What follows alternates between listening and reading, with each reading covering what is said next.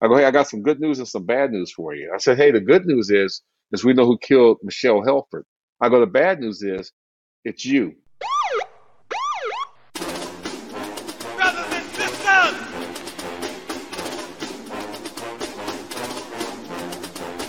brothers and sisters, I don't know what this world is coming to. You're listening to the Black and Blue Podcast, a discussion and celebration of the roles of African Americans and other minorities in U.S. law enforcement. Your host on the Black and Blue Podcast is Dale Peters, a law enforcement professional with over 20 years' experience in the business. Hop on board this Black and Blue train of interviews, current events, and pop culture conversations. So get ready. The Black and Blue Podcast is coming at you right now.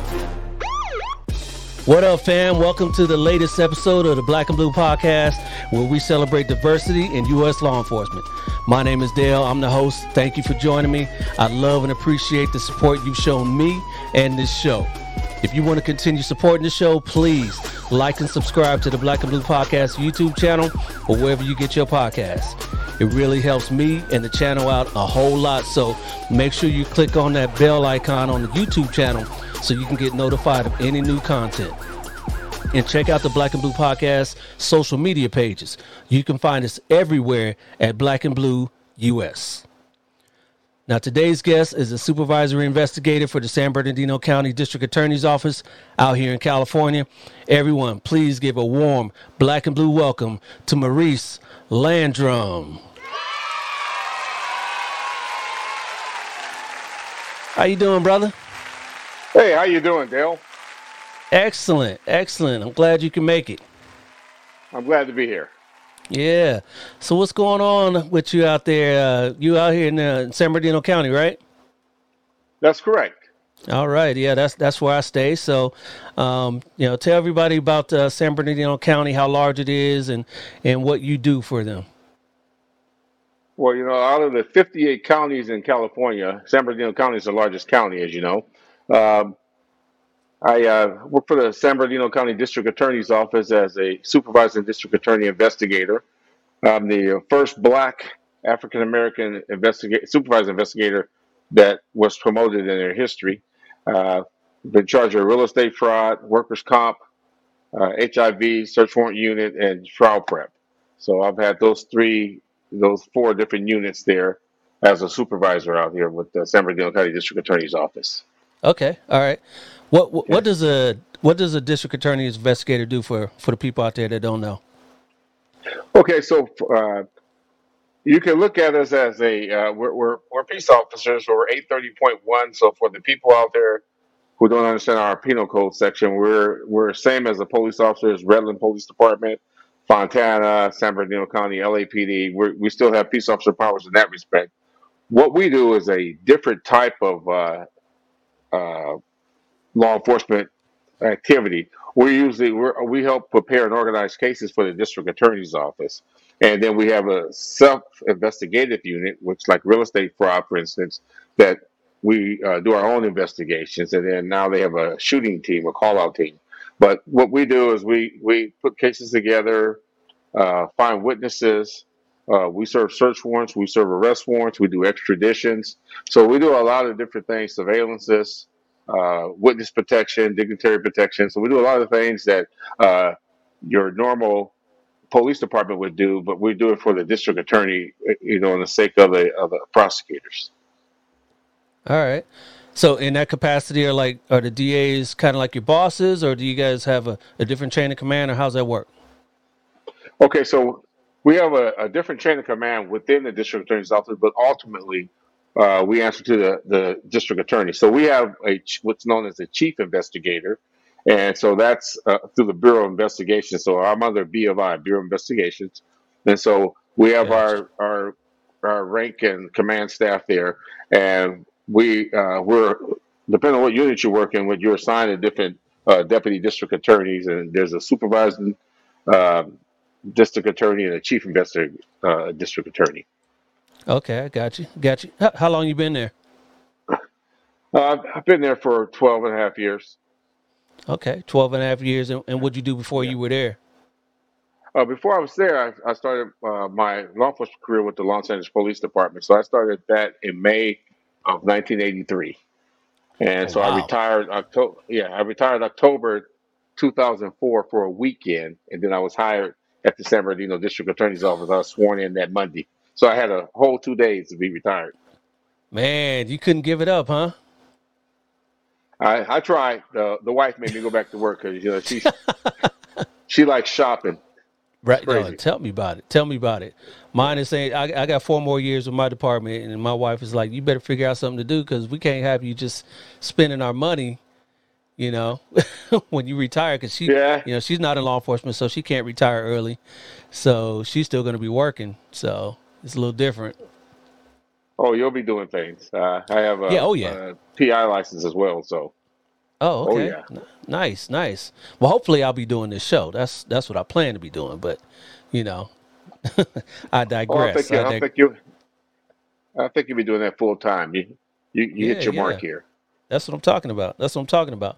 So uh, you were at uh, LAPD for how long? That was 20 something years, right? For yeah, 21 and a half years. Yeah. Okay, okay. And what'd you do over there? Well, I did it all. I did everything under the sun there. So I obviously I started out at the academy. Uh, I started in patrol and probation. I was I started at Harbor Division. Uh, when I got off of probation as a probationary officer, I went to Pacific Division, which is in West Bureau. Uh, I went on a loan. The West Bureau crashed there. Worked the gang unit there, and then I came in the South Bureau with the Southwest. And in Southwest, I worked a variety of different uh, assignments, everything from the uh, hype car, so heroin addicts, to uh, special problems unit, to gangs, and just you know, at work vice. So I did a variety of things there. Then I went to as a detective trainee from there. I worked all the different tables, you know, robbery, burglary, crimes against persons, you know, uh, theft of motor vehicles, and then I I graduated and went to homicide. So I went to South Bureau Homicide, and that's where I kind of hung my hat for a couple years. I made detective there. Uh, while I was there, I ended up promoting out of homicide to a sergeant. Went out to Northeast Division, which is Central Bureau. Uh, worked that for a spell. Reverted back to detective. Came back into homicide to work FBI task force. Uh, worked that for a while. Went back out as a sergeant because my wife was a deputy sheriff for LA County. She was assigned to Harbor, I mean to Carson Station. So I went to Harbor Division, it's close. I wanted to be kind of close in case something happened there. Then I eventually went back to Northeast one more time as a sergeant. Transferred again to Southeast as a crash sergeant, a gang sergeant. I worked that for a while. Then I became the uh, patrol adjutant, and then I became the OIC of IA there and finally promoted out of there to South Traffic Division, or uh, where I worked until I retired. Wow, you you did it all over there. Seems like. Oh, I had a had a had a great career there at LAPD. All right, and then like we said, after you you hung it up, you you, you couldn't stay retired. You you kind of moved out this way and and went to the DA's office over here and did a lot of good things over there as well. So or doing a lot of good things over there as well. So I appreciate you for your service and everything you've done in both departments, both agencies. Good stuff. I appreciate that. Yeah. So you said your your wife was with the LASO, uh, LA Sheriff's Department. Um, that's that's kind of a big rivalry between LAPD and LASL. Um, how how'd you guys work that out over the years? That's kind of like a that's kind of like a Crips and Bloods or UCLA USC type of rivalry there. Yeah, well, I'll, I'll give you a little real talk. I actually met her before she was a uh, deputy sheriff. I, I met her when I was in patrol at Southwest Division, and she was with her mother at- by the YMCA at Santa Rosalia in Marlton. So I met her, got a phone number, and uh, we we just started dating. And so uh, we got married, and then when uh, we when, our son was born, ten months later, she was in the uh, the sheriff's academy. So she went she put us up to the sheriff's academy, and so that's how that spawned. But uh, you know, I um, we we had a good time, and I you know obviously it's like night and day with the LA County Sheriff's Department and LAPD because Oh yeah. you know they have uh, their way of doing things, and we have our way of doing things. So I was teaching her some of the LAPD way. And she would go to the academy and say, "Hey, we don't write reports like that. We don't write in third person, blah blah blah." So she got jammed one day. She said, "You can't help me with that kind of stuff because they jammed." Yeah. said, "All right." but uh, you know, it worked out fine. So, but I, Yeah. one thing that's universal with with your agency and LAPD and DA's office is tactics is universal, and I'm a big Right. tactician. You know, I'm really big on tactics and stuff. So I taught her all the nuts and bolts for officer safety and you know and how to shoot and those things that you need out in the field. Yeah. All right. Yeah. Is she is she still working or is she is she done? No, she's retired. Yeah, she had a uh, disability pension. Oh, okay. Yeah, so Okay. yeah, yeah. But I, but but I was gonna say she she's done. She's not like you, where couldn't give it up and and went back to work. So yeah, but she she was done for for uh, medical. All right. Well, well, thank you for her Yeah. service as well. You can tell her I said thank you for her service as well. Appreciate that. I'll pass that. I'll pass that up if I can get her off out of the store off of Amazon. Yeah. You you better watch it. She gonna she gonna watch this and and, and hear what you saying there. So Oh you, yeah. She you, probably will. yeah, I know she will. I know she will. So Oh you, yeah. you mentioned you mentioned that you guys had a uh, had a kid. Um, was you guys just have the one, or how many kids did you guys have? No, we have uh, we have we have three uh, adult children. So uh, uh, our, our daughter's the oldest, and I have two sons. So my daughter's thirty nine. I have uh, a son thirty two and a son twenty eight, and any four of them? grandkids. All right, congratulations, Pop Pop. Oh yeah. Yeah, any of them get into law enforcement? Uh, no, well, I have one son that's uh, he's a counselor for Cal State San Bernardino. Uh, my other son is a, uh, a security officer at uh, Casa Colina, and my daughter works for AAA. Okay, So so n- yeah, nobody wanted to follow in, in mom or dad's footsteps here. Well, you know, it, it thinking about today's climate, that may or may oh not be a good thing. Yeah, Well, I think uh, when you look at today's climate and, and things have changed, like I'll give you some quick examples. Uh, when I came on in 1983, there was a, a public cry for law and order. And so the citizens were very supportive of LAPD because we had a major game problem and we had a major uh, PCP problem in narcotics. So back then, you know, they they really appreciated us coming to the neighborhood, cleaning it up, arresting gang members, and doing those things. Now, with the pendulum change, now we have these body worn cameras. Uh, you have uh, a lot of different groups, you know, uh, Black Lives Matter groups. You have Antifa you just you have a lot of anti-police groups out there and it, and you know and then there's a lot of more a lot more accountability which i agree with i, I have no problem with accountability but you have a lot more accountability now and there's just uh, a gamut of things and then they want to defund the police but they don't really understand the process because if you're taking resources away from the police department it makes the community unsafe and that, that's where we're at right now right, definitely. Yeah, and uh, you know, a lot of these things that are going on, you know, that affect the communities. You know, they roll downhill and then they affect us in law enforcement as well. So it's it's kind of like a, you know, like you said, the pendulum swinging one way. Hopefully, we think it'll it'll swing back. You know, it always does.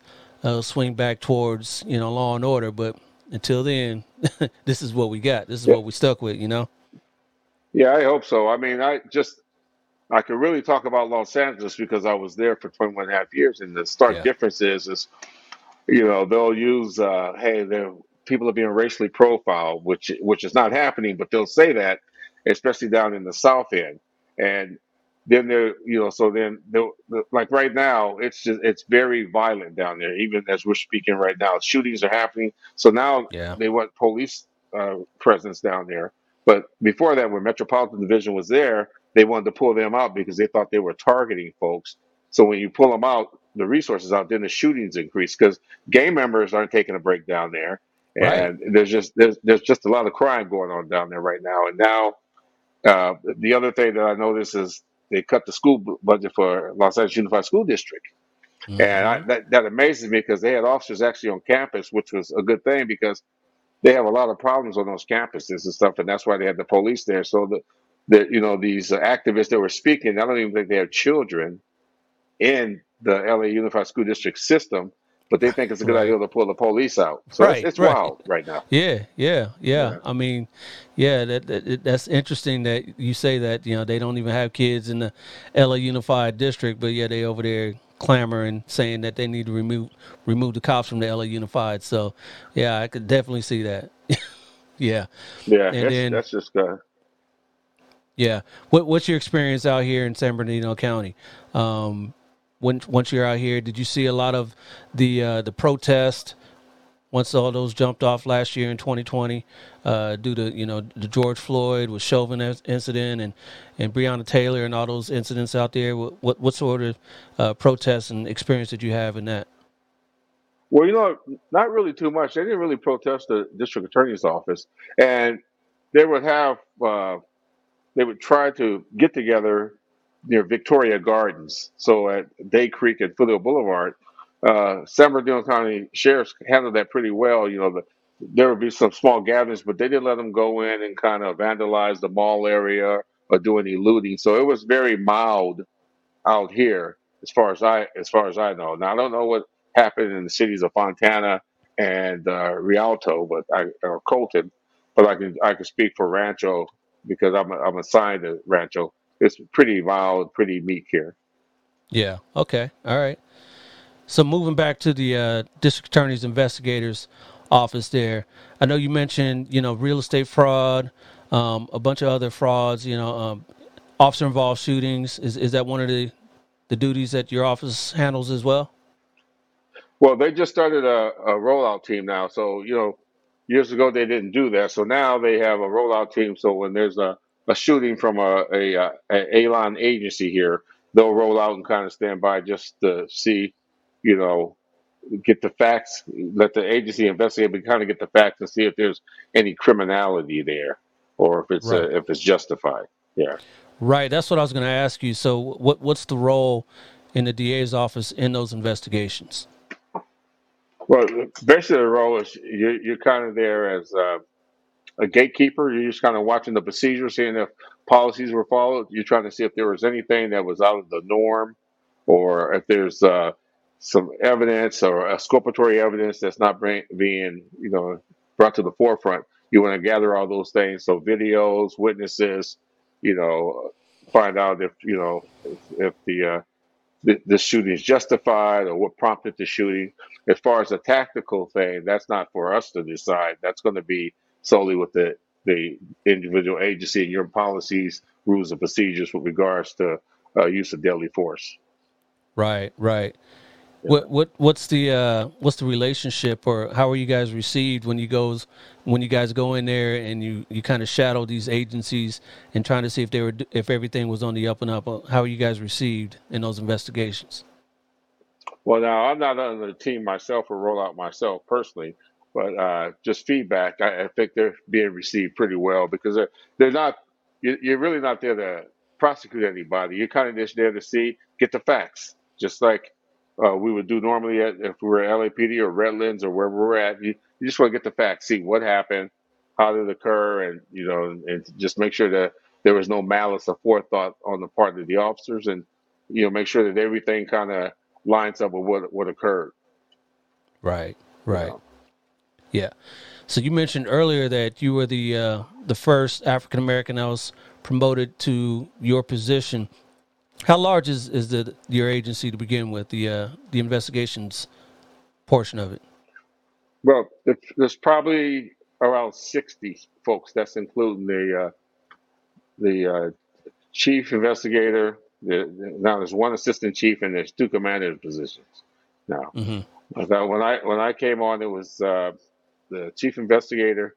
You had two assistant chiefs. You had an admin chief and an operations chief, and then you had supervising investigators. Then you had senior investigators and investigators. So that's how we were kind of uh, organized at that point in time. Um and so I, I had applied for the position because I was a supervisor at LAPD, obviously, before I left, had my supervisory post. And so I applied for the position here, and it was kind of interesting because it was a it was a good old boy system out here, and uh, Yeah. it was it was it was very thick at during my time. It was very thick from Rialto, and uh, what they did there is uh, there was an assistant chief there. He just took care of his folks. So uh, a lot of them didn't even have supervisory experience, prior supervisor experience, and they promoted them. And you can tell the difference with the people that promoted that didn't have any leadership skills because you could see they were very overbearing and kind of uh, uh, autocratic, you know. So they didn't let their people develop or have help them reach autonomy during that time, and that was kind of interesting. So I remember I I took uh, an oral and you know I didn't get it the first time and but there was a lot of shenanigans going on. Took it a second time, I didn't get it, and so I decided to to write some paper to kind of make make them aware of what's going on. So I uh, I Mm. filed uh, uh, some paperwork with the uh, the five um, county supervisors. I also at the time uh, Mike Rollins was the DA. I also gave him a copy of what was going on, and our chief investigator at the time was Mike Smith, because the way they were doing the uh, the way that I was used to oral interviews going is an outside agency would come in and sit on your panel, so you would have a clean panel, and then you would take a, you know, the cream would rise to the top just based on your your education, you know, your skills and abilities and your knowledge Right. uh, to do the job. But this this was just a good old boy system back then, and you know, it was like the assistant chief was sitting on a board, and it was his his folks that were there, and so they were kind of choosing. So I remember when I when I finally got promoted, it was kind of interesting. You accept- you know, this, you know, they did the orals, and I think they were. I don't know if they were hesitant. I don't. I don't know if they thought I was going to be militant when I got promoted. I'd, I'd already supervised supervisors, so I mean, I, you know, I'm a, Right. I'm a, I'm squared away. So I remember getting in. I remember uh, at the time it was. Uh, uh, Barnes was our assistant chief, and he he pulled me into the office with the chief. He goes, "Hey Mo, you know we're promoting you, and I just want to let you know that this is not an automatic thing. You're gonna be on probation, and you know, so if something happens, then you know you you, you know you could get demoted." So I just kind of put filed that, yeah, I filed that in the back of my head because I, I I know that I'm good at what I do, and I knew I you Yeah. know I. I've, I've been a supervisor. I was Yeah. supervisor And for and ten years they before. I, yeah. yeah they they didn't do that talk with uh, all the other people they ever promoted, right? Do they? Oh no, Right. not at all. So I Exactly. remember not. Yes, I, I think I was there. I was probably in that my position about two months, and obviously, you know, they then they start giving me IAs to handle and admin. But I was I'm, I'm built for that because that's what I did. So they would give me Mm-hmm. all this stuff. Then they finally called me in the office one day, and he goes, "You know what, Mo? We, we were just talking, was talking to the chief. You're the best promotion that we've made since we've been here." And I just kind of smirked because I because I knew and uh, it, Yeah. it was it was interesting because uh, all all my folks, you know, because leadership is about taking care of your folks, making sure that you mentor them, get them what they need, and you got to be a good listener because if you're talking and you know you that's crazy. So I tell people, you know, I, I give my expectations. I give them a list of what my expectations were. That tell them basically, hey, you follow the rules, treat people with respect, and you know, if you need something, let me know. Don't lie to me, you know, and and you know, we'll take care of business. So the DA's office back then was so it was it was kind of like several micromanagers. So and you can tell the guys that weren't supervisors because they you know like if their guys said hey we want to go out to uh, L.A. County to look for a guy they would get all tensed up. Well, when I became supervisor, my guys wanted to roll. You know, you, I mean, you're adults. You know, we we uh, we give you a gun we give you a badge, you we give you a take home car, and we give you authority to go out there and do your job. And we got to, so we have to give you trust. And so I, my guys, they they said we need to go out to you know the valley to go do something. Go, you know. They'll check in with me two hours. Hey, we're still out there, no problem.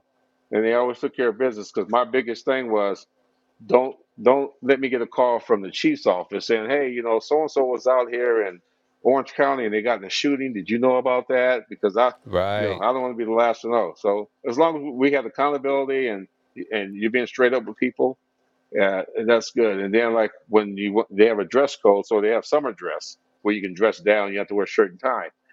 So a lot of times though, as you know, you can't. You know, sometimes you get a one pass in the neighborhood, and if you're in a shirt and tie, they're gonna know you're the Mm-hmm. police.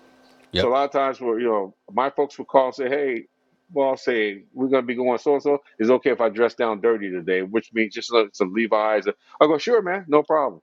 You know, so There for me, go. it's because I know I know what they're doing, and, and I've done undercover work, so I, I I get it.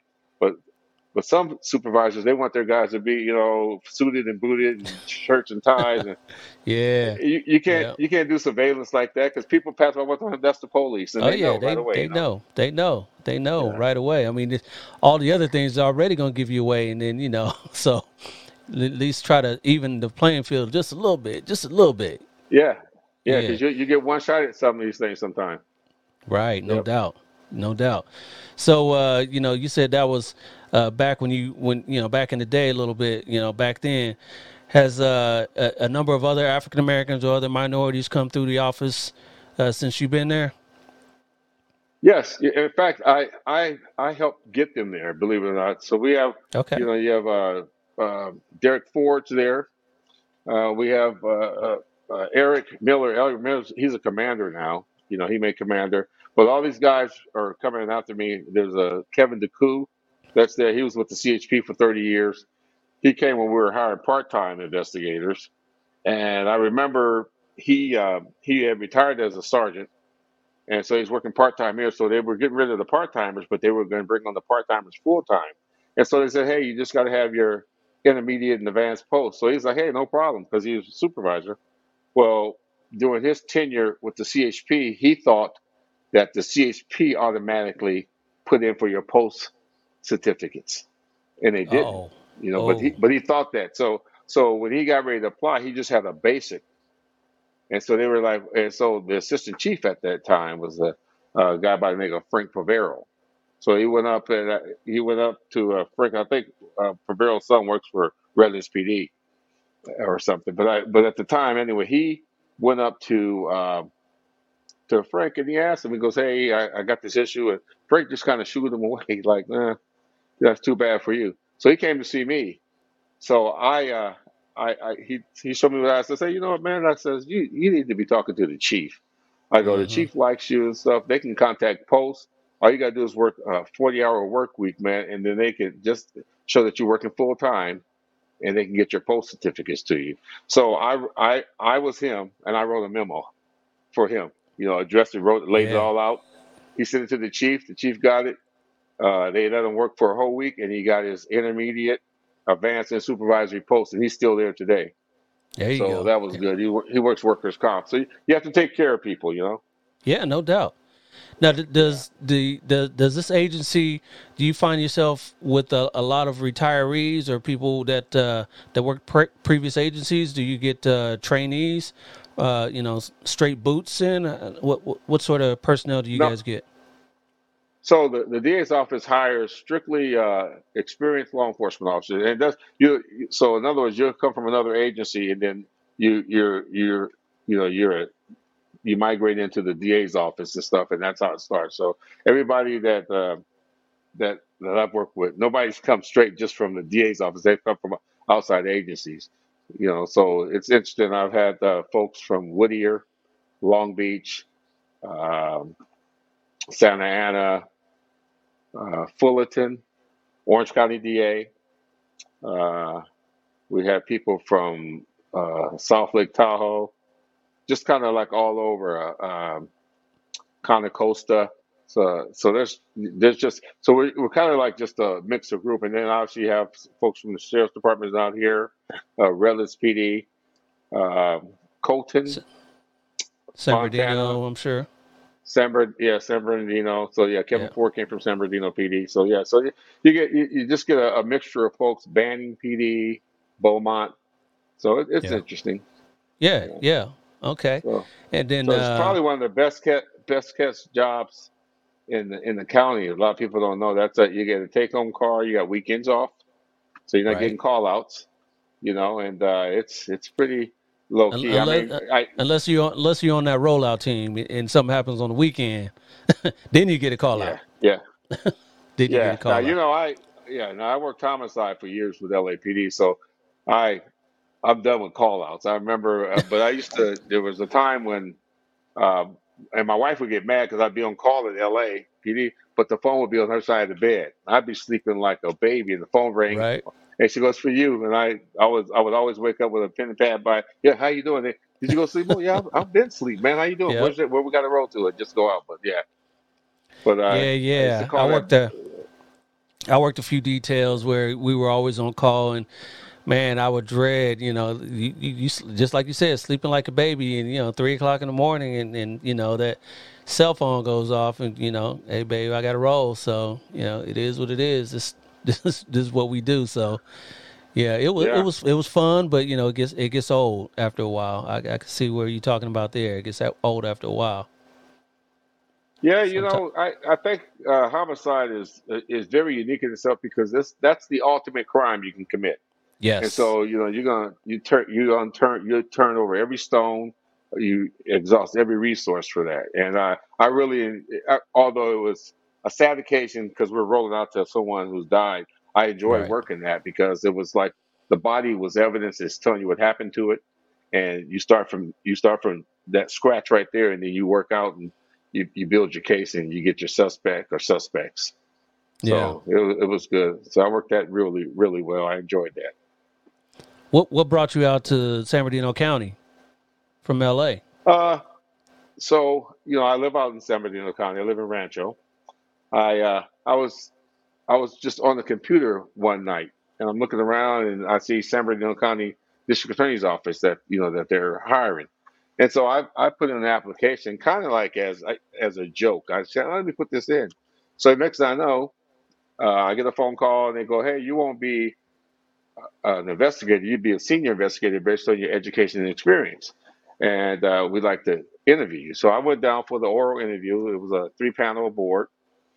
And I did my interview and everything. And they said, hey, well, we'll let you know in a couple, you know, a couple days, the assistant chiefs will make a decision if you're going to have a chief's oral. I said, okay, sir. Well, thanks a lot. So kind of left. And I had just brought a brand new motorcycle. So me and my youngest son were out in Costa Costa Mesa going to TGIFs. I remember pulling. I get a phone call. Hey, congratulations! This this is uh, we'd like to give you another oral and you know Chiefs oral. So I went to that, and a couple days later, you know they say, hey, this is a, a job offer pending your background and this, that, and the other. Well, the LAPD had just brought brand new uniforms, you know, because it was we had got a uniform allowance and everything. So Right. from the time that from the time that I took that last Chiefs oral uh, to being hired, I was out. I was out of the LAPD in a month. They just processed me that quick, Yeah. and so uh, that was that was it was it was pretty fast. So I when I first left LAPD, I was like, man, I'm taking a twenty six thousand dollar pay cut. I was all panicked, but uh, but I wasn't thinking you're gonna be getting your retirement from LAPD, and then plus you're coming out here to work. So everything worked out. And I didn't know that I was getting a take home car there. You know, my supervisor here says, Hey, I'm, I'm going to pick you up Monday. So I was thinking, Well, how am I gonna get home if you're going to pick me up? So he was, Hey, you pick up your car at noon. So for 12 and a half years, you know, take home car, you know, with no, you know, just, I'm not, it's county gas. So that's pretty nice. Yeah. Yeah. I can imagine. Yeah. Yeah. All right. So so I see behind you. You got a you got a couple books there standing up behind you. Are are those a couple that you wrote? Yeah. uh, Now I've written a book about my experience at uh, Los Angeles Police Department, and it's called uh, Gangsters Narcotic Homicide Protecting the Thin Blue Line. And this uh, is a chronology and a, a biography of my career and the units I worked in, some of the significant things that occurred to me personally with the Los Angeles Police Department. So the book is all true, and it's based on you know it's based on everything I did there. It's based on my my complaint history, getting complaints, uh, my shootings I was involved in, uh, some of the investigations I did working homicide. Uh, you know those different things. How I met my wife. I mean, just it's just it's all in there, and uh, so it's That's it's a what's quick up. read. Yeah. Yeah. Yeah. Where where can where can we pick that up at? Okay, so you can. Uh, my book is uh, available at Amazon Books, uh, Barnes and Nobles, and then Book Baby, and iBooks as well. Okay. All right. So you yeah. So you got it in the hard. In, well, that's a paperback. Is that a paperback or a hardback? paperback. That's Yeah. this is a paperback behind me, and then you can obviously you can get it on the, the Kindle or or iBooks. There you go. There you go. So so so give us an exclusive. Give us a just a- just a tidbit, little little story out of the book. Okay, so I, I I'll talk about uh, I had a we had a homicide. So when I was working homicide, the last day of the riots, uh, uh, had a victim by the name of Michelle Helford. She was a juvenile victim, and she was actually a runaway from Rancho Cucamonga. When she was hanging out in the area of 98th and Broadway in Los Angeles, and it, South Los Angeles, but back then we called it South Central Los Angeles. But being politically correct now, it's South Los Angeles. And so there was a dusk to dawn curfew. Uh, about one o'clock in the morning, people heard shots. They heard about six to eight shots being fired. Uh, the next morning, but between she was in she was located in the alley between 97th and and 98th Street, just uh, east of Broadway, and uh, she was obviously dead there. So when we started doing the canvas to the area that day, um, the neighbors who knocked on the door. They said, "Yeah, we heard shots." And I said, "Well, sh- this lady's dead right in front of your your you know your front yard." Says, "Well, we didn't. Shots are so frequently, we didn't pay attention to that." So a little girl is standing over behind the crime scene tape, and she looks at me. She goes, "I, I know where that lady lives." So she uh, escorts me and directs me to a house on 98th Street. Knock on the door, and I talk to a female by the name of Patty Mendoza. I go, "Hey, Pat." I go, hey, I'm a Detective Landrum from Los Angeles Police Department. I work homicide.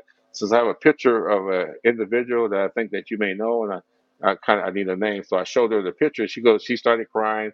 Yeah, this is that's Michelle, you know, and she was here last night, but I didn't see her after a certain time. Well, that particular day, while I'm talking to her, interviewing her, little unbeknown to me, I saw all three of my murder suspects that day. Two of them were looking at me in the next yard, and the third one walked up, and he was, uh, you know, uh, his, his name is uh, his name is Corey Lloyd. All these guys are hooked up now; they're still in jail. But he was uh, smoking a cigarette, and they go, "Hey, have you, when's the last time you see Michelle? I gave her a cigarette last night seven o'clock. I haven't seen her." So down back down on, on 98th Street real quick. We went down there and, and so there was a lady and her her bedroom window kind of faced the alley. So she said that she had saw uh, a male black and two male Hispanics, which that was correct. But she said they were from uh, CXL Carnalis gang. And so Okay. we started we we started getting the gain information for that and started looking that up. So we saw that they had two male blacks in Carnalis. So one was living in Downey and the other one was in Kansas. So my partner and I, next you know, we we're on a plane to Kansas because we were looking for the CXL tattoo to verify. So prior to leaving, going to Kansas on our investigative trip, we had a, a kid by the name of Greco and it turns out, unbeknownst us, his his uncle was a Los Angeles police officer working Harbor Division, but we didn't know that at the Mm. time. So Greco was uh, providing my partner information about his game. So when we flew out to Kansas to go and, to run that end down to see if the, the guy in Kansas was our suspect, Greco gets shot and killed in an unrelated drive-by shooting at uh, 99th and Normandy in Sheriff's area. oh We damn. s- we swing over, yeah. So we go to the funeral there. We go to the interment site, and we're in a van. The uncle, who's a Los Angeles police officer, he doesn't know we're there, but he's there. So my partner and I, we're in a van, SID van, scientific investigation, taking photos. But we got shotguns, and we're just kind of sitting there. And I'm telling my partner, I go, "Hey man," I go, "I can see that that uh, Greco, he's uneasy with all these gangsters here. And he's standing next to his sister trying to support her. I said, if these guys break out with guns, man, we're gonna have to come out these bands and take care of some business. So the guys started dispersing the funeral, started leaving, and you see guys with guns in their waistbands. And Greco, he was cool. He didn't try anything. So we started calling in the sheriff's department because that was LA County's area, and they were taking these guys off. So there's a thing in homicide. If you don't solve a, if you don't solve your homicide in 60 days, you got to I call it penalty paper. You got to write this big long report about you know what you did up until that point, what are your plans for the next you know three uh, uh, six weeks and so forth. Mm-hmm. So day 59, my partner uh, Chuck Hawley, he's on military leave, so it's just me working the case, you know, at an office. So I get a call from a guy named Sosa, a real estate agent, who's a for, he was a former Los Angeles police explorer. And he goes, "Hey, I got this uh, lady that lives on 98th Street. Her name is Consuelo uh, Rodriguez, and she has a daughter, Patty Mendoza, and she knows about this murder. Blah blah blah." I go, "Really?" Well, Patty Mendoza had already interviewed that, you know, initially. She said she didn't know nothing.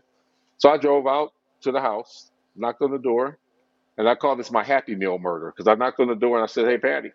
I said, I got the information that you know about who killed Michelle. So I go, this is how this works.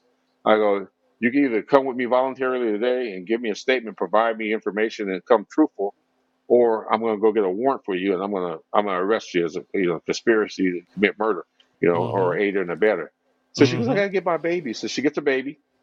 We start going to the station, and she goes, uh, my baby don't have anything to eat. So I, the reason I call it my Happy Meal murder, I stopped and brought her kid a Happy Meal, and Patty told me everything, the whole murder. She laid it all out. And so they were across the street playing spin the bottle, and they uh, they raped they had raped my our victim, and then when they walked up to the alley, they all shot her. So anyway, we go Wow. out, and uh, we uh, uh, by that time, uh, Shadow, which is the only black guy in the game, so they call him Shadow, of course. His name was Corey Lloyd. He's staying in Rialto off of Lilac with his girlfriend. And so I'm living in Rancho here, and I'm thinking, you know what? So I told my partner, hey man, I'll tell you what, I'm gonna go out to Rialto, and I hooked up with the. I get back then they had a thing called SCAT, uh, Street Crime Street, Street Crime Attack Team. So I hooked up. The sergeant name was Pearson. So I hooked up with their team of guys, and we go over to Lilac, and I, I we we hit that location. He's not there, but uh, his girlfriend's there. Her name was Lisa Gibson. So Lisa uh, had a baby that was from a Tongan guy, but Corey thought it was his child, but it wasn't. And so at some point, he had kind of com- confided in her that he had some involvement with, you know, with the death of Michelle. So we tried to do a ruse to try to get him to come home. I said, hey, why don't you call him, tell him that the baby's sick and that you need to go to Kaiser. So I'm on the phone and I'm listening in, and she's calling him, and he's telling her, hey, F you, catch the bus. But I says, hey, so I asked her, do you know where he's at? She goes, yeah. I says, hey, we, I says, you know, have guns, we'll travel. We'll go to him.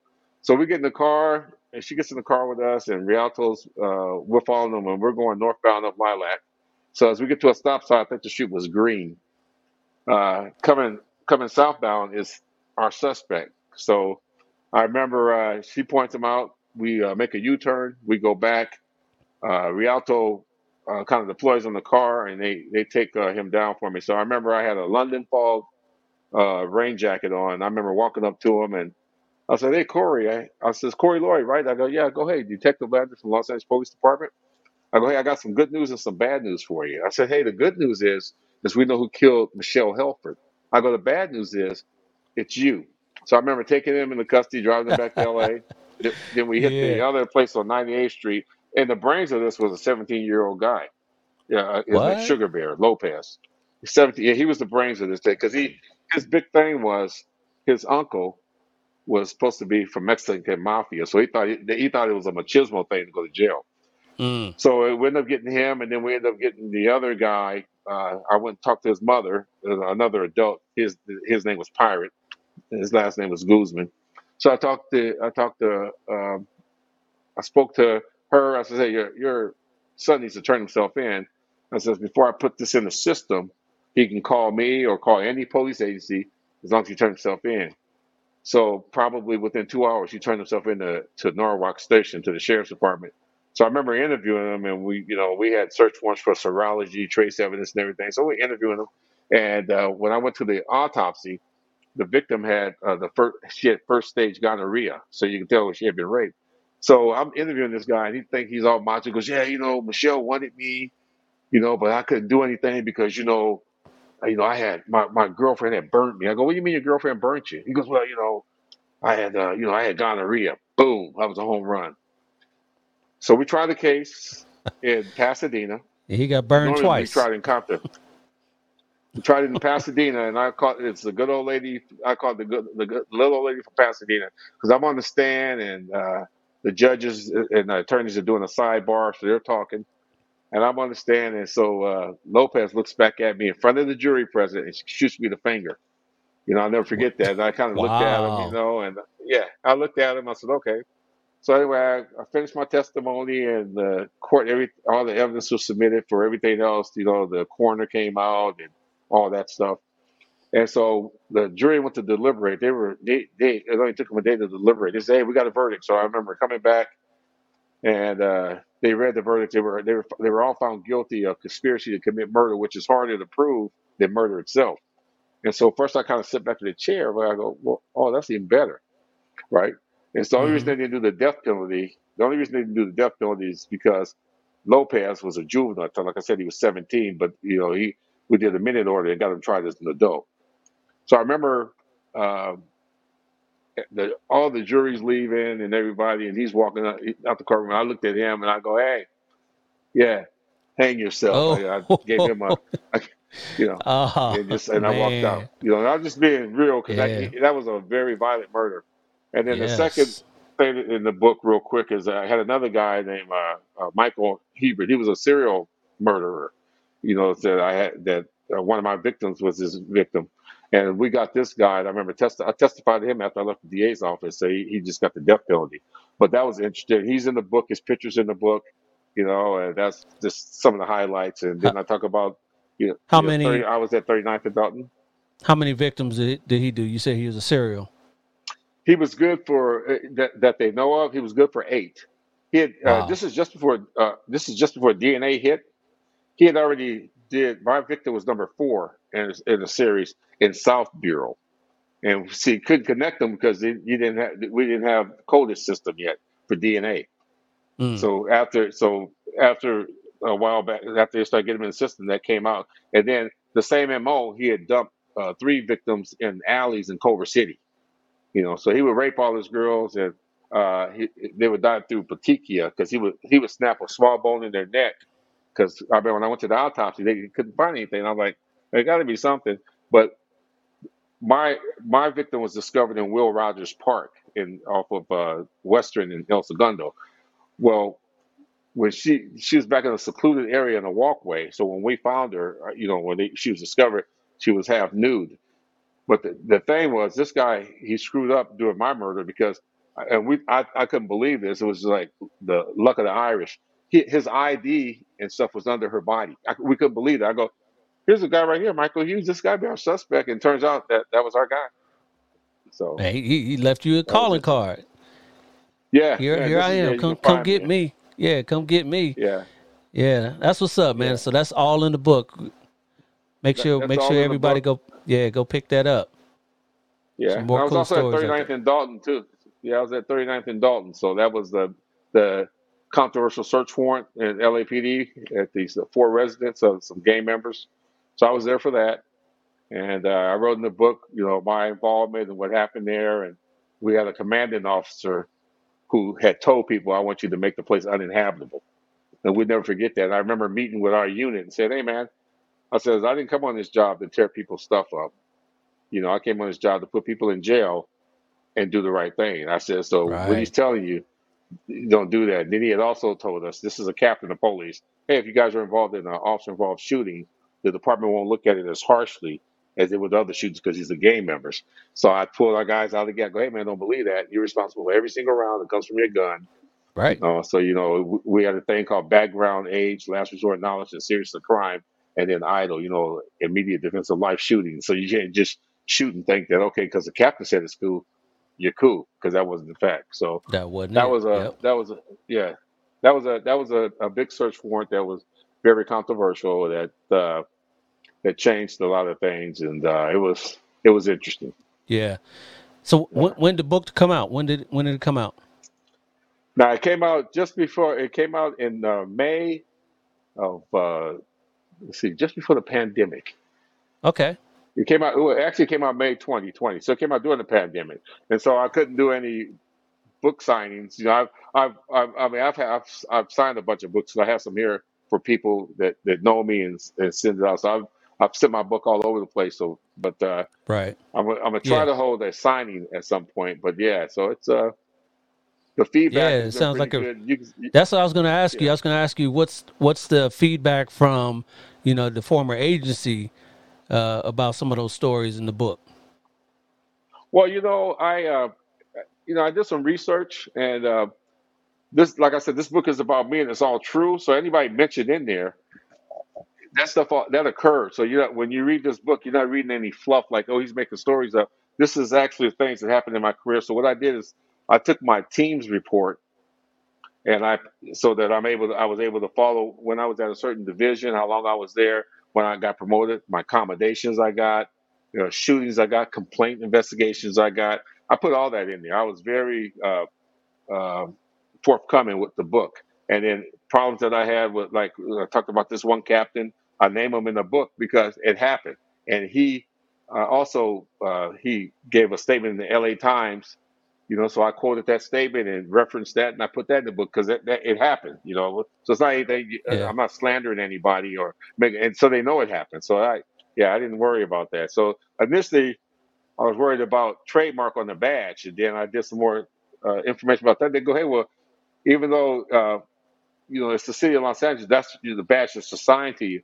But I, I put I but I uh, I had them do a little bit of something different to the well, it's a LAPD badge, but I had them do some different things to it. Like it says it says City of Los Angeles on the uh, book cover. It says City of Gangsters, and you know and stuff like There you that. So go. it just kind Yeah, of switches yeah. up a little bit. Yep, yep, yep. And then and so the Yeah, so the because badge uh, number is my my classmate, my class date. Yeah. Okay. Yeah, yeah, because uh, since doing this show, you know, I've spoken to a bunch of, you know, LAPD people, and, uh, you know, some are, are kind of wary about, you know, saying, eh, you know, where they work when they're when they come on the show, you know, due to whatever retribution or or they got to go through the channels or something like that. So, you know, I, I totally I, I feel you on that. I, I know what you're talking about there. I know what you're talking about there. Yeah, yeah. You know, basically, I mean, back in the day, believe it or not, I did the Donahue show, and I I uh, Donahue. I got asked to So come up. There. hold up, Yeah, real quick Phil, Phil for, for the for the yeah for people out there that don't know, Phil Donahue was a talk show host. He was daytime. He wasn't even uh, that, that- he was a daytime talk show host. So so you know Oprah before Oprah. So before uh, who's the new ones out there now? Um, Ellen DeGeneres. You know that's so Yeah. for, for reference, he was the Ellen De- DeGeneres of the of the early '80s and late '70s, right? Yeah, in '90. So what happened with that is, uh, I had a guy named Frank Cousine says, "Hey, Mo," he goes, "Hey, I I got uh, this lady called and they they wants to do the they wants to do the uh, Phil Donahue show, man. Want to know if you want to come up there." So I was working homicide at the time, so I remember taking off and they flew us up there. I, I took a, a, a red eye to fly to New York. I got there that morning, got dressed, got in the green room, and Donnie, he was really nice. He came in, the he goes, "Hey, listen, I want to talk to you guys. I'm just going to be very open with you, and just you know, you can tell us some things about you know your agency and this, that, and the other." So even back then, the show was about police abuse, and I remember we went out there, and so me, Hank, and a guy named Fritz were from the police department from LAPD, and then he had an attorney uh, civil rights attorney from New York. And I remember we did the show, and at some point, uh, the attorney gave this hypothetical that kind of blew our minds. He goes, "Hey, you know, well, we're worried about you know officers throwing people off a roof." That's how he said it. I go off the off the off the top of a roof. Yeah, he goes, "Yeah." I said, "Well, I can tell you right now, sir." I go, "A Los Angeles police officer is not going to let another Los Angeles police officer throw somebody off the roof and without stopping them." I go, "We- "That's not going to happen," you know. So, uh, but he, it was very interesting. It was a pretty good show, pretty good dialogue. But one of the things I said when I went on that show is I said, hey, I I, I kind of gave him like a disclosure. I go, I just want to let everybody know that the opinions voiced during this show are that of my own, not the Los Angeles Police Department. So I kind of cleared them, and then we kind of talked, you know. Yeah. So Cool. so I made we did that. Yeah. And working the homicide and, and, and all the investigative stuff that you're doing now with the DA's office, it's got to be pretty gratifying when you get you know closure to the victims. You know, you, you make them whole. Uh, you know, you you uh, bring the, the perpetrators to justice, whether it's in a homicide or, or real estate fraud or what have you. Uh, what, what are your thoughts on that? You know, I think that's uh, that it, it is a good a good feeling. I think the most gratifying one of the most gratifying things we did is we we arrested an attorney. That was that was beautiful. They, uh, they had a loan modification fraud thing out here in San Bernardino County, and the, the attorney's name was Seringo Ringo, and this guy was a brand new uh, attorney. Ringo. Yeah, You can't you can't That- that make this stuff name. up. Yeah, you can't make this No. stuff up. Yeah, so he was they, they were housed in Upland and uh, they were making uh, big money. So basically, here's how the scam worked. As you know, when uh, doing loan modifications, a lot of times people, if you couldn't pay your mortgage for three months, and then you would file with your banker or somebody to try to get a loan modification, and a lot of times they would do it because they would say, "Well, I can't I can't afford to make my mortgage payments. It's been three months." Well, what our suspects were doing, they were telling our victims, "Hey, don't pay your rent for three months." and then they would get all their documentation. They would look at their banking records, and so it was they, they were really they were just predatory. So they would so let's say for instance you had ten thousand dollars in your banking account.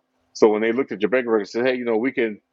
And, the lie was that the, is that they can get you a loan mod. So they said, "Hey, what we can do is we can get you a loan modification, but we're going to need eight thousand dollars from you, uh, cash, and then we're going to need you to pay us four hundred ninety-five dollars a month, and this might take about eight or nine months. Well, loan modifications only take three months. They're going to tell you yes or no within th- within three months, no matter what. So these guys would drag people along, and then he had a pass-through account, the Seringo Ringo, and so he was he had a guy named Clausen and another guy that he was using, and they were passing this money through, and I'm talking about nine hundred thousand dollars, five hundred thousand dollars at a time, and this was going on like every month. So they were making big money doing that. So we finally caught up with with Seringo Ringo. We uh we did some work and we found uh, he had a, and fraud suspects always use PO boxes. So he had this address in Huntington Beach and it was a PO box. So we went there and then we got his real address in Westminster. So when we rolled back to Westminster, we did our surveillance, our site survey. My guys did to get the search warrant, and so he had a uh, a black uh, Nissan Altima parked in the driveway. And if I was him that day, I would have just burned it, set it on fire, because everything we needed to make the case was in the trunk of that car, just parked there. Of course it was. So, but it got, uh, but it got better because we, I remember hitting that place, and so when uh, Westminster Police Department came, their sergeant that was working their dope team used to work for me at LAPD in the gang unit, a guy named uh, Darren Upstills. So he was a dope sergeant. So in this attorney's home, there we you know we started going through clearing it, and there was one door that was locked, the bedroom, and we okay, you got a key for this, and his wife was acting real hinky. She's well, can I leave? It's well, we're just renting a house, and it's that's the owner's room, and I mean just hinky.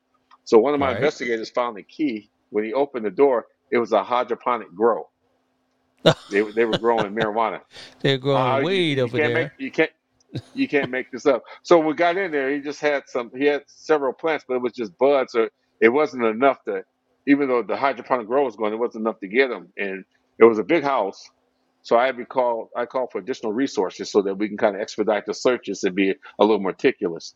So by the time the other guys arrived out here from, uh, you know, from San Bernardino to help us, uh, and also went back there and he found a, a big old uh, cardboard box full of dried out marijuana, and that's how we got him. So I remember walking him out in handcuffs personally to the black and white, and apparently he was an attorney out there defending kind of like the underworld clubs out there, Mm. and uh, the, the sergeant that came out upstairs, his one of his officers had was doing the investigation, and this guy, this attorney, had jammed him before. So it was it was kind of gratifying that he was actually putting the putting that attorney in the car. So we got him Yeah. disbarred, and and uh, he did some time. That was good. Oh yeah.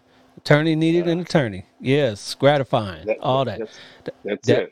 That's what we do. That's what we do in the, on this profession. You know, try to bring these these people to justice and you know make people whole and all, and all that. So, yeah, good stuff. Good stuff. All right, Maurice, I, I appreciate you coming on to the show and and letting us know all the, the breadth and wealth of knowledge that you've had and experience you've had over the years. How, how much longer are you going to be doing at the uh, DA's office? Well, I'm going to be leaving there shortly because it's it's it's time to go. I've I've done my time and I got a PI license, you know, and I'm doing pre-employment background investigations for uh, San Bernardino City Unified School District Police and some other agencies. So I enjoy kind of doing those kind of things and just and I want to uh, do, enjoy traveling and just doing what I need to do. You know, Yes, yes. Got to got to live Yeah. life. Live that life. that's it. What, what, yeah. What, what do you like doing when you're not working though? Well, you know, I, I like I said, well, my number one thing is I enjoy traveling, uh, golfing, cycling, motorcycle riding, and just you know, and working out. So I try to keep myself busy, and then hanging out with the uh, with the grandkids, and I, I, I like to do some writing. Yeah. So How many how many grandkids you said again? Four. four, oh yeah, Yeah. All right. Yeah. yeah. Yeah. So They. so the old, oldest one's thirteen, so they got they they keeping us going here, you know. Yeah, I know. I know. I Oh know that. oh yeah. All right. Well, we'll keep it up and, and stay strong and all that. But before I let you go, I got a little something I like to play. It's called uh, Last night I saw a superhero, he was black. He said, This is for the street, Black Lightning's back. We call this the Black Lightning round. So what I'm gonna do is I'm gonna throw some some quick fire questions at you. You just quick fire some answers back, and then uh, we'll, we'll see a little bit more info we can get from you on this. All right. So real quick, uh, here's here's your first one. Uh, Shaq or Kobe? Kobe. Kobe, yeah. Now, that, was that your thoughts before Kobe passed away? I mean, back when the Shaq and Kobe thing was going on, you know, think think back then. What what was your real thoughts? No, no, no. Kobe, Okay. Kobe's been my guy. He's a he's a he's Yeah. a beast. He was a beast. Yes, yes, he was. Yes, he was. Yeah, rest in peace, Kobe. Um, can you name all the LAPD chiefs you had in your career there? Oh, I can. I started off with uh with uh Daryl Gates. That was uh, my first chief.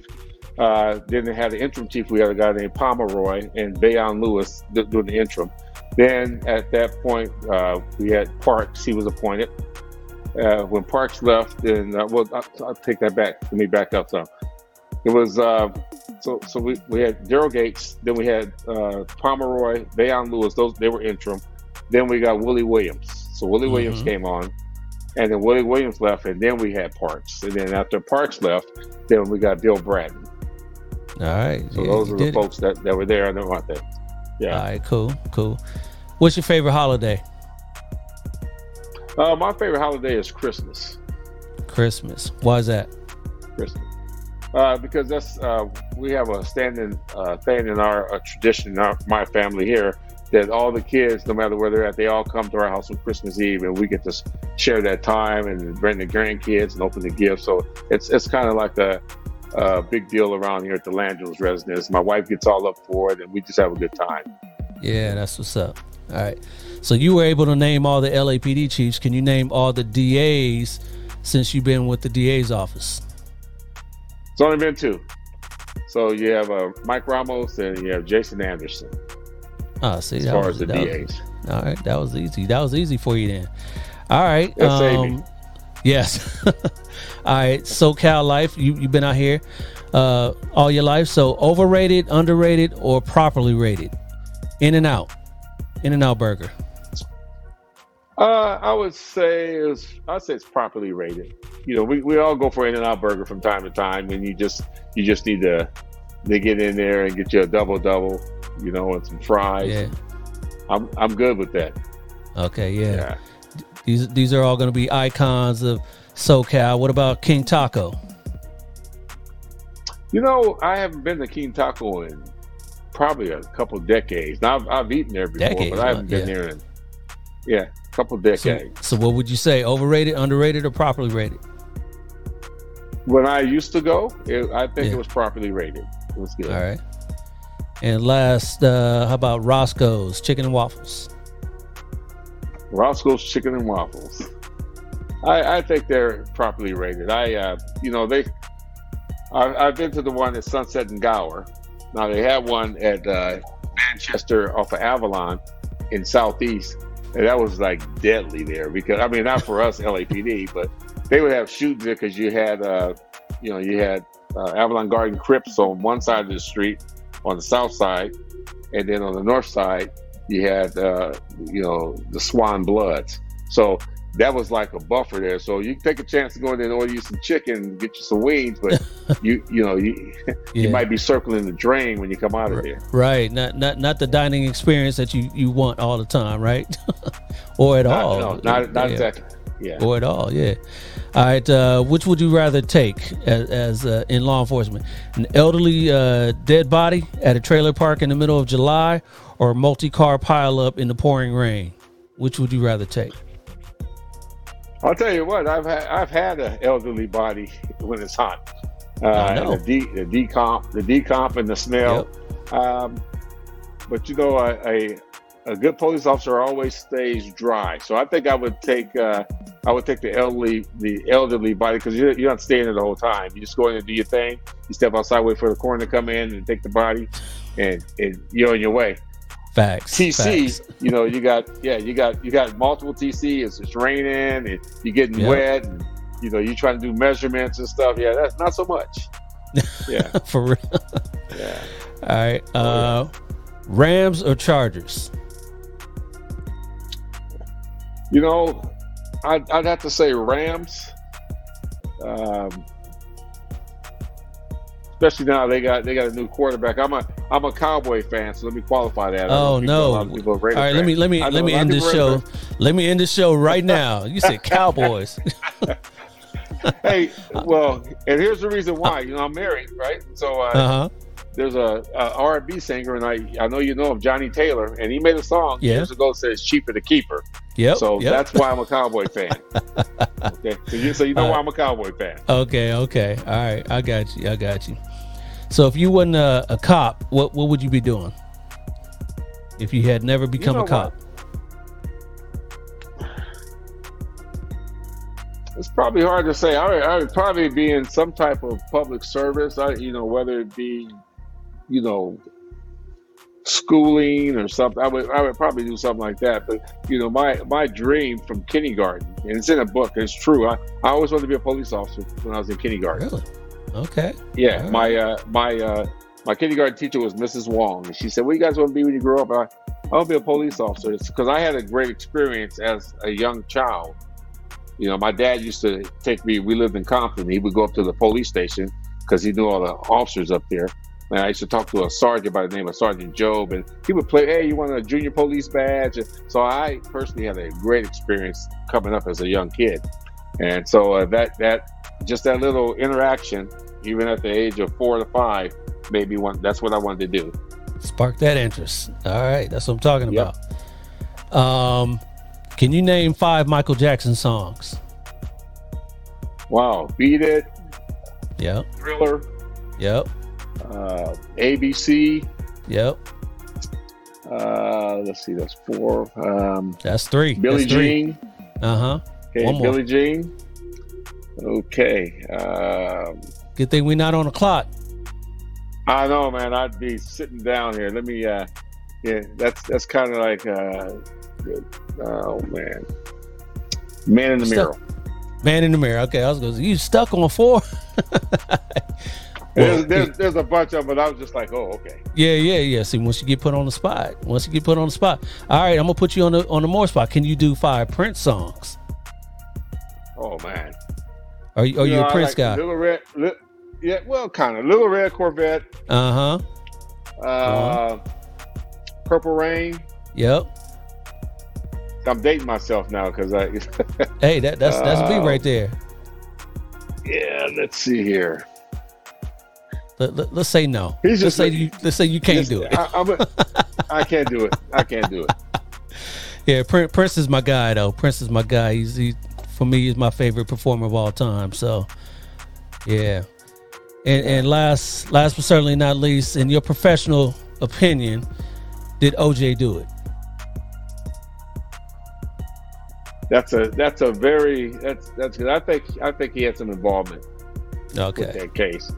Um, being from LAPD and uh, and knowing uh, Mike Fuhrman, who was uh, he, he, he- was a racist guy, Yep. Mark and I Fuhrman, just yep. think that know, yeah yeah there was just there was just a bunch of different things and how it could have been handled, you know. So it was just a lot of things. Johnnie Cochran was a great defense attorney.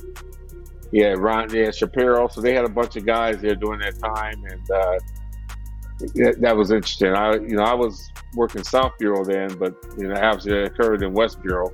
But it was interesting that because of the high profile, normally divisional the, uh, homicide units wouldn't handle that. It should have been handled by robbery homicide division. I think they came Mhm. on later, but they should have came on from the beginning and removed Fuhrman out of there. And I think the end result would have been a little different.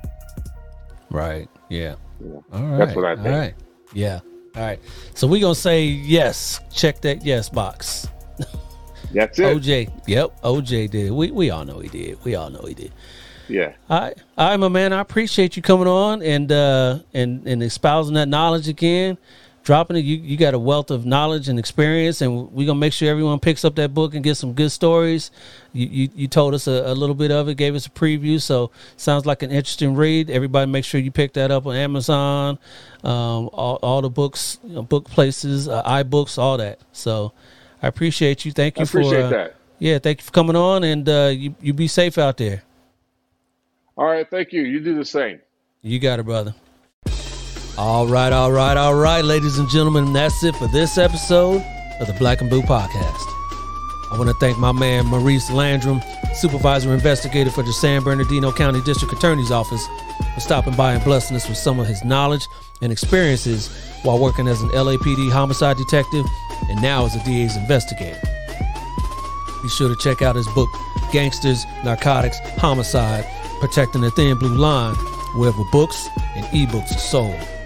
If you guys out there enjoyed this episode, be sure to give the show a like, share, and subscribe on YouTube or rate it five stars on your favorite podcast platform. I'll be back in a couple weeks with another amazing law enforcement guest. Same black time, same black channel, but till then, y'all already know this by now, but uh, stay black in blue. I'll holla at you. Deuces. Has been a Maitre D Entertainment presentation.